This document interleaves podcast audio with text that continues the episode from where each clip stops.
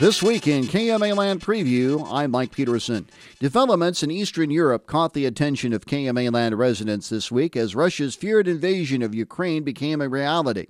President Biden Thursday announced a new set of sanctions against Russia in response to the country's attack against Ukraine. Biden's latest announcement followed the original set of sanctions aimed at cutting off Russia's financial resources and in condemnation against Russian President Vladimir Putin's decision to launch the attack. Iowa Congresswoman Cindy Axne commented on the Ukrainian situation in an interview on KMA's Morning Line program this morning. Axne says Putin may be surprised by the response from the U.S. and its allies. He's chosen to launch a premeditated war of his choice that could bring catastrophic loss uh, and human suffering, and, and that is their going to be their responsibility. So here's the deal: the United States and our allies and partners will make sure that Russia pays a steep price. We're already uh, down that road. Northern Missouri Congressman Sam Graves issued a statement Thursday in reaction to the Ukrainian crisis. The Tarkio Republican condemned Putin's actions, saying, quote, The free people of the world stand with the citizens of Ukraine in the face of Vladimir Putin's unprovoked invasion. We must support our NATO allies in the region and immediately act together to enact the strongest possible sanctions to cripple Putin's ability to make war. Regulations governing future solar energy projects are set in Montgomery County, but not after one final debate. By unanimous vote Tuesday morning, the county's Board of Supervisors approved the third and final reading of the solar amendment to the county zoning ordinance, putting the regulations into effect. The supervisors took action after hearing final comments from local residents calling for revisions in the document. Vicki Rossander of Stanton is a member of the county's Planning and Zoning Commission. Rossander responded to comments at previous meetings that proposed changes to the amendment would negatively impact the county's ability to attract solar projects. She says nothing could be further from the truth. Nothing that was proposed should have or would have impeded the development of utility scale solar farms in our county. What the recommended changes would have done was to ensure that when utility sized solar farms were constructed in our county, they would have been done in a reasonable and responsible way that protects everyone involved the landowners where the solar farm is to be built, the neighbors surrounding the solar farm, and the county and its assets, such as county roads and bridges.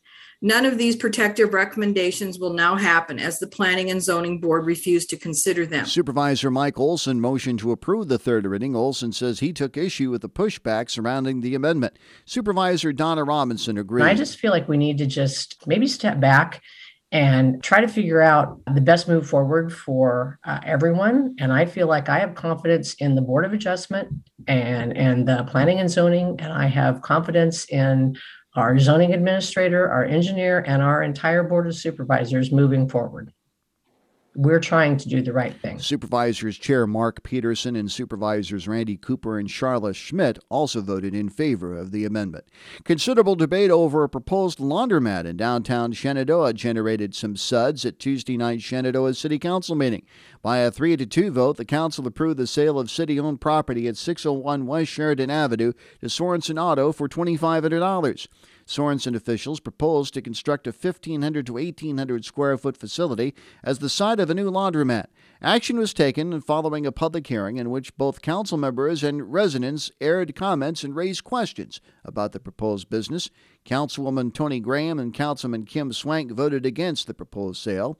Sorensen's shop manager Kathy Silvestri addressed several concerns in the public, including one concerning possible loitering problems with a laundromat downtown. I think people misconstrue loitering. I think a lot of people just see it as a negative thing, but nobody ever sees it as a positive. You want people to loiter. They go to a laundromat they have nothing but time on their hands. They're going to go outside, they're going to go to the sidewalk, they're going to look across the street and be like, oh my God, there's Donut Stop, or there's Ladies Apparel, or oh my God, I didn't know they had a shoe store here. They will find something to do.